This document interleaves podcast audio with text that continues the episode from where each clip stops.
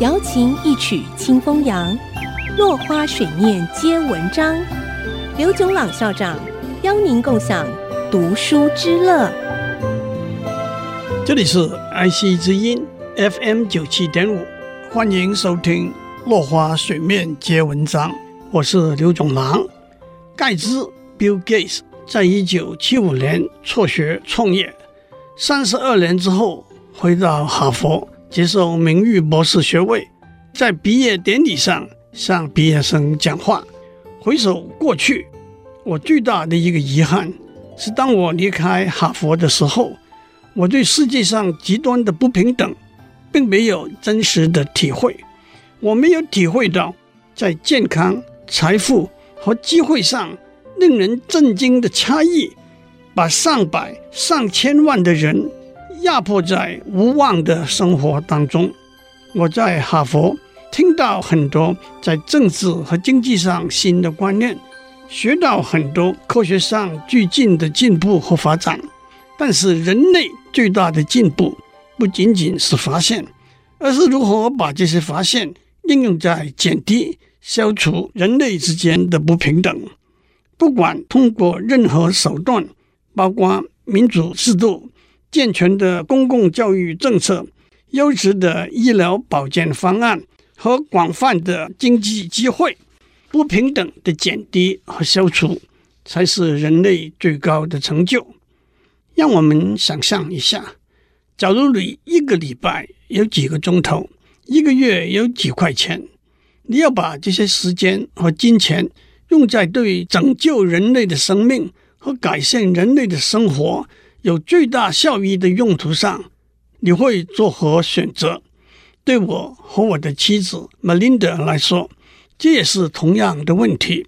以我们手上的资源，怎样为最大多数的人谋取最大的福祉？在讨论的过程里头，我们读到一篇文章。你都说，在许多贫穷的国家，每年还是有数百万儿童死于在美国已经被扑灭的疾病，包括麻疹、疟疾、肺炎、B 型肝炎和黄热病。这的确让我们大为震惊。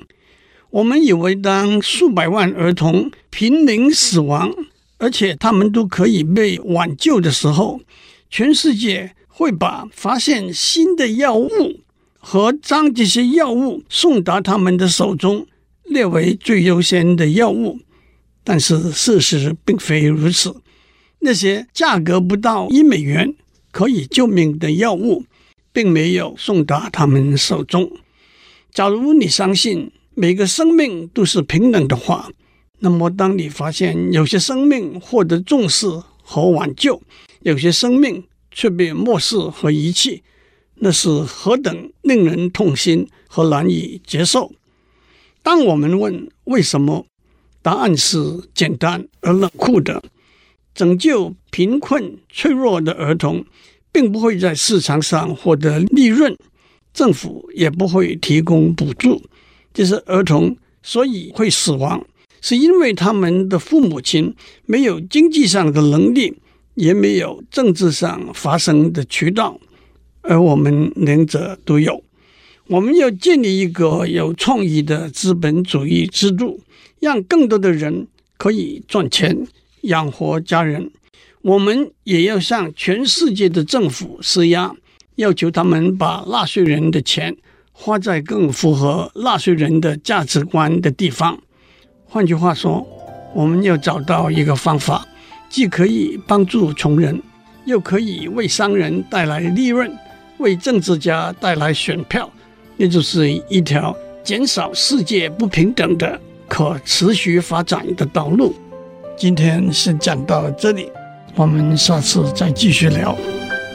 落花水面皆文章，联发科技真诚献上好礼，给每一颗跃动的智慧心灵。